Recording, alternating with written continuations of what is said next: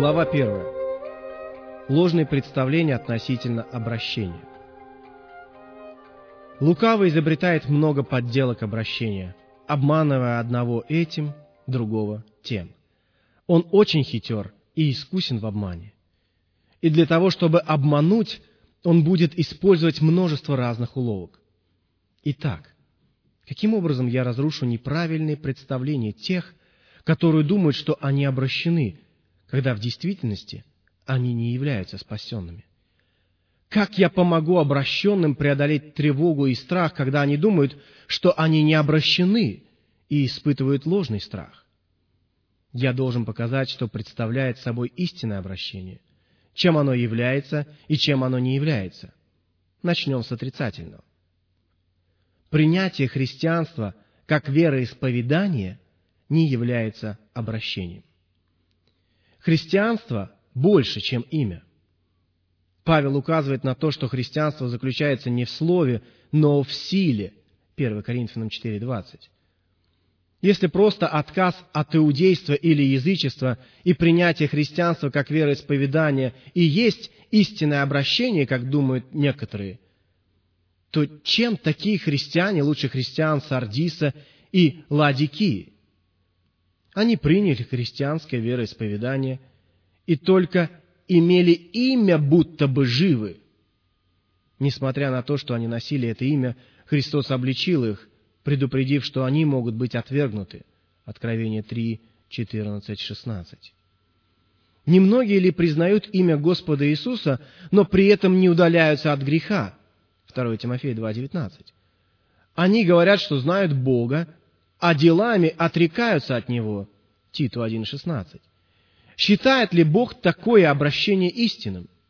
Что? Обратиться от греха и продолжать жить во грехе? Явное противоречие.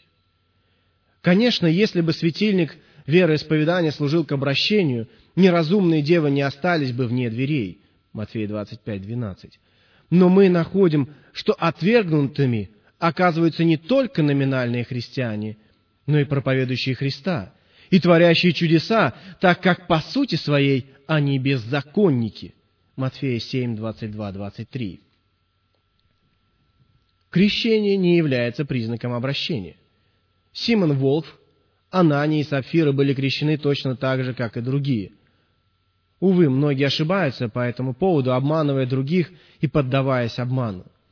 Они воображают, что силу благодати нужно скрепить видимым действием, крещением. Они думают, что в результате каждый принявший крещение духовно возрожден. Возрожден не только по ритуалу, но и в действительности, по-настоящему. Следовательно, люди воображают, что так как они получили возрождение во время крещения, им больше не нужно ничего делать. Но если бы это было так, то тогда все, которые крестились, были бы спасены, потому что обещание о прощении и спасении дано всем обращенным и возрожденным. Деяния 3.19 и Матфея 19.28. И в самом деле, если бы обращение и крещение значило одно и то же – Тогда люди беспокоились бы о том, чтобы иметь удостоверение на случай смерти, подтверждающее, что они крещены, и рассматривали свое удостоверение как пропуск, позволяющий попасть беспрепятственно на небо. Говоря кратко, если бы крещение без обращения открывало путь в небеса, то это было бы видно из Писания, например, Матфея 7, 13, 14 или многие другие места. То есть, если бы это было так, мы не должны были бы больше говорить тесны врата и узок путь, потому что если все крещенные спасены, то дверь безмерно широка. В этом случае нам следовало бы сказать, широки врата и пространен путь, ведущие в жизнь.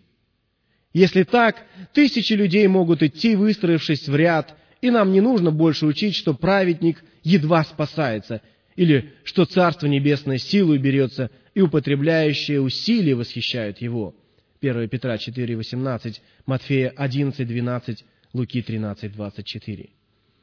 Конечно, если бы путь к спасению был бы таким формальным, как многие предполагают, нужно было бы только принять крещение и звать «Господи, будь милостив». Не нужно было бы делать то, что предлагает нам Писание для нашего спасения, усердно искать, стучать и бороться. К тому же, если бы это было так, нам не стоило бы говорить, немногие находят их, но лишь немногие войдут в них. И не следовало бы говорить, что из многих призванных только мало избранных, и что только остаток избранного Израиля спасется, Римлянам 9.27. Если такая доктрина верна, то не следует нам говорить вместе с учениками, так кто же может спастись? Но, так кто же не может спастись? Выходит, что человек, принявший крещение, но ведущий развратный образ жизни, бронящийся или одержимый алчностью, или пьянствующий, наследует Царство Божие. Но некоторые возразят, те люди, которые получили возрождающую благодать посредством крещения, но потом отпали, должны возродиться вновь, иначе они не будут спасены. На это я отвечу так. Во-первых, как уже было показано, существует прямая связь между возрождением и спасением. Во-вторых, если бы это было так, то человек должен был бы возрождаться повторно, что само по себе выглядит нелепо. Если мы считаем, что человек может родиться духовно дважды, тогда почему бы нам не считать, что он может родиться дважды и физически? И, наконец, третье, самое главное. Предположим, я отстаиваю преимущество, которое человек получает посредством крещения или рассчитывает получить. Но если после крещения люди остаются грубо невежественны, или ведут нечестивый образ жизни, или живут формальной христианской жизнью без силы благочестия, им должно родиться свыше. Иоанна 3,7. Иначе они не войдут в Царство Божие. Получается, они угождают самим себе больше, чем Богу, дающему возрождение. Итак, независимо от того, что человек получает при крещении, если он совершенно не очищен, ему необходимо возрождение с полной переменой посредством могущественной силы. Иначе ему не избежать проклятия ада. Не обманывайтесь. Бог поругаем не бывает. Галатам 6.7. Я говорю вам от имени живого Бога. Полагаете ли вы свою надежду на крещение или на что-то другое, вы не будете спасены, если при этом не молитесь, или насмехаетесь над истиной, или любите злые компании. Притчи 13.20. Другими словами, если вы не святы, не требовательны к себе и не отрекаетесь от себя ради Христа, вы не спасены. Евреям 12.14 и Матфея 15.14. Обращение также не заключается в праведности, основанной на человеческой нравственности. Такая праведность не превосходит праведности книжников и фарисеев, поэтому не может привести нас в Царство Божье. Матфея 5.20. Праведность необращенного Павла была безупречна по закону, филиппийцам 3.6. Фарисей мог сказать, «Я не вор, не обидчик, не прелюбодей и так далее, Луки 18.11. Но вам нужно иметь нечто большее. В противном случае, хотя вы и можете оправдать самого себя, Бог осудит вас. Я не против нравственности, но предостерегаю вас не останавливаться на ней. Благочестие включает в себя нравственность как христианство, гуманность и как благодать оправдания. Но все должно быть на своем месте. Также обращение не заключается во внешнем подчинении правилам благочестия. Совершенно очевидно, что люди могут иметь вид благочестия, не имея его силы – 2 Тимофея 3.5. Люди могут долго молиться, часто поститься или слушать с удовольствием и быть ревностными в служении Богу, но, несмотря на множество жертв и усилий, быть все еще незнакомыми с обращением. Им нужно больше заботиться о своем духовном состоянии, чем просто ходить в церковь, творить милостыню и молиться, доказывая самим себе подлинность своего обращения. У обращенного христианина нет места служению на показ. Служение лицемера будет носить показной характер, даже если он раздаст все свое имение бедным и отдаст свое тело на сожжение. 1 Коринфянам 13.3. Также обратиться не значит покрыть разлагающийся грех приобретением знаний исполнением человеческих правил или терзанием совести. Легко и часто люди подменяют благодать образованием. Но если бы образования было достаточно, то где найти лучшего человека, чем Иоас? Пока жил Иодай, его дядя, Иоас был очень ревностным в служении Богу и даже призвал Иодая исправить повреждения в храме. Четвертая книга Царств 12.2.7. Но все это было только проявлением хорошего воспитания и ничего больше. Когда его хороший наставник был взят, Иоас в целом ряде случаев проявил свою жестокость и впал в идолопоклонство. Итак, обращение не заключается в осознании своей виновности или в приобретении знаний – или в поверхностной перемене, или в частичном преобразовании. Отпадший от веры может быть просвещенным человеком, Евреям 6.4. Посмотрите, и Феликс трепетал, осознавая свою виновность, Деяние 24.25, и Ирод делал много хорошего, Марка 6.20. Но одно дело беспокоиться об имеющемся грехе только из, из-за осознания своей неправоты – и другое дело распять грех посредством изменяющей жизнь благодати. Многие, страдая угрызениями совести за соделанные грехи, ясно осознавали свою виновность, но при этом совершали ужасную ошибку, путая осознание своей виновности с обращением. При таком подходе Каин мог бы сойти за обращенного, когда пошел от лица Господня и стал изгнанником на земле. Он выглядел смущенным и обескураженным, и находился под гнетом осознания своей виновности до тех пор, пока не заглушил это чувство, занявшись строительством и другими житейскими делами. Другие думают, что так как они оставили разгульный образ жизни, разорвали отношения с плохой компанией или побороли себе какое-то особое пристрастие, ведут себя уравновешенно и почтительно по отношению к Богу, они теперь по-настоящему обращенные христиане – они не понимают, что существует огромная разница между освящением и почтительностью. Они забывают, что многие ищут входа в небесное царство и вроде бы недалеки от него, и почти стоят на дороге христианства, но все же не достигают цели. Пока совесть контролирует их, они молятся, слушают, читают и воздерживаются от своих «прелестных» в кавычках грехов, но как только надзиратель в кавычках уснул, они вновь возвращаются к своим грехам. Кто мог бы сравниться по своей религиозности с израильским народом в период, когда на нем была рука Божья? Но как только бедствия прекращались, израильтяне забывали Бога. Может быть, вы отказались от греха, причиняющего вам беспокойство, может быть, избежали сильного осквернения миром, но при этом ваша плотская природа осталась неизменной. Мы можем растопить свинец и изваять из него миловидное растение, потом сделать фигуру животного, а затем, залив свинец в другую форму, получить фигуру человека со всеми его очертаниями. Но каждый раз все эти фигуры будут оставаться свинцом.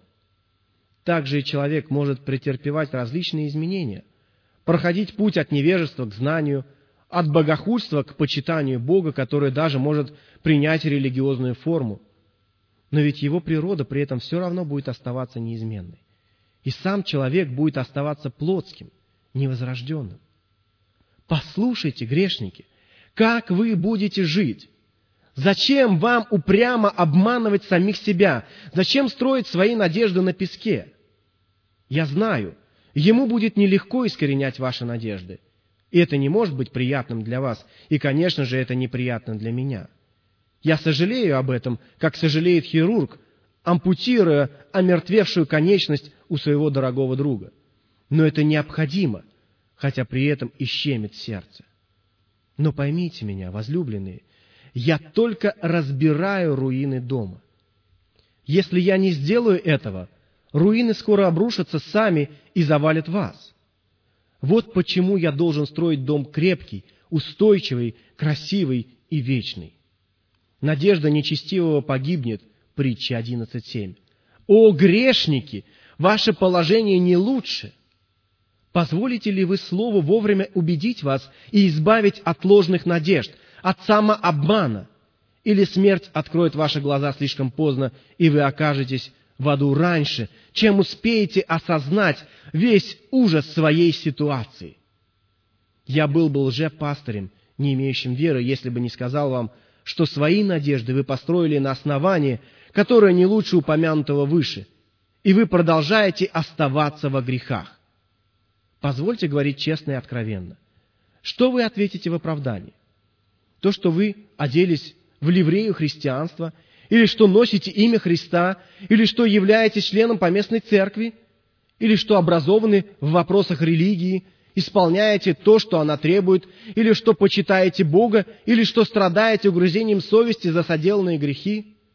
Говорю вам от имени Господа, ваши доводы не будут приняты во время Божьего суда. Несмотря на то, что все эти дела хороши сами по себе, они не доказывают, что вы обращены, и поэтому они недостаточны для вашего спасения. О, посмотрите на это и решите незамедлительно сделать полный поворот в своей жизни. Исследуйте свое собственное сердце. Не успокаивайтесь, пока Господь не совершит в вас полную работу. Вы должны стать новым человеком, иначе вы потеряны. Но если и религиозные люди все же могут не достигнуть спасения, что же тогда говорить о мирском человеке? Возможно, наше рассуждение он не услышит и едва ли обратит на них внимание. Но если все-таки он будет читать эти записи или услышит об этом, то должен знать, что Бог, сотворивший его, говорит, как далек он от Царства Небесного. Человек может находиться вместе с мудрыми девами, но не попасть в Царство Небесное. А находясь с неразумными, тем более подвергнется истреблению. Может ли человек поступать по правде, но все же не быть оправданным перед Богом? Что будет с тобой, о несчастный человек? Не говорит ли тебе твоя совесть, что ты ошибаешься в своих словах и делах? Если даже религиозный человек может оказаться в преисподней, что тогда ожидает вас, о жалкие семьи, живущие без Бога в этом мире? Что будет с вами, о несчастные грешники, в помыслах которых вряд ли присутствует Бог? Вы не молитесь, потому что грубо невежественны или потому что слишком беззаботны. О, покайтесь и обратитесь, перестаньте грешить, прикрываясь праведностью. Находящиеся вдали от Христа, идите к Нему за прощением и обновляющейся благодатью. Представьте себя Ему, пребывайте с Ним в святости, иначе никогда не увидите Бога. О, какие еще предупреждения вы хотите получить от Него? От Его имени я еще раз предостерегаю вас. Откликнитесь на мое обличение. Оставьте глупость и будете живы.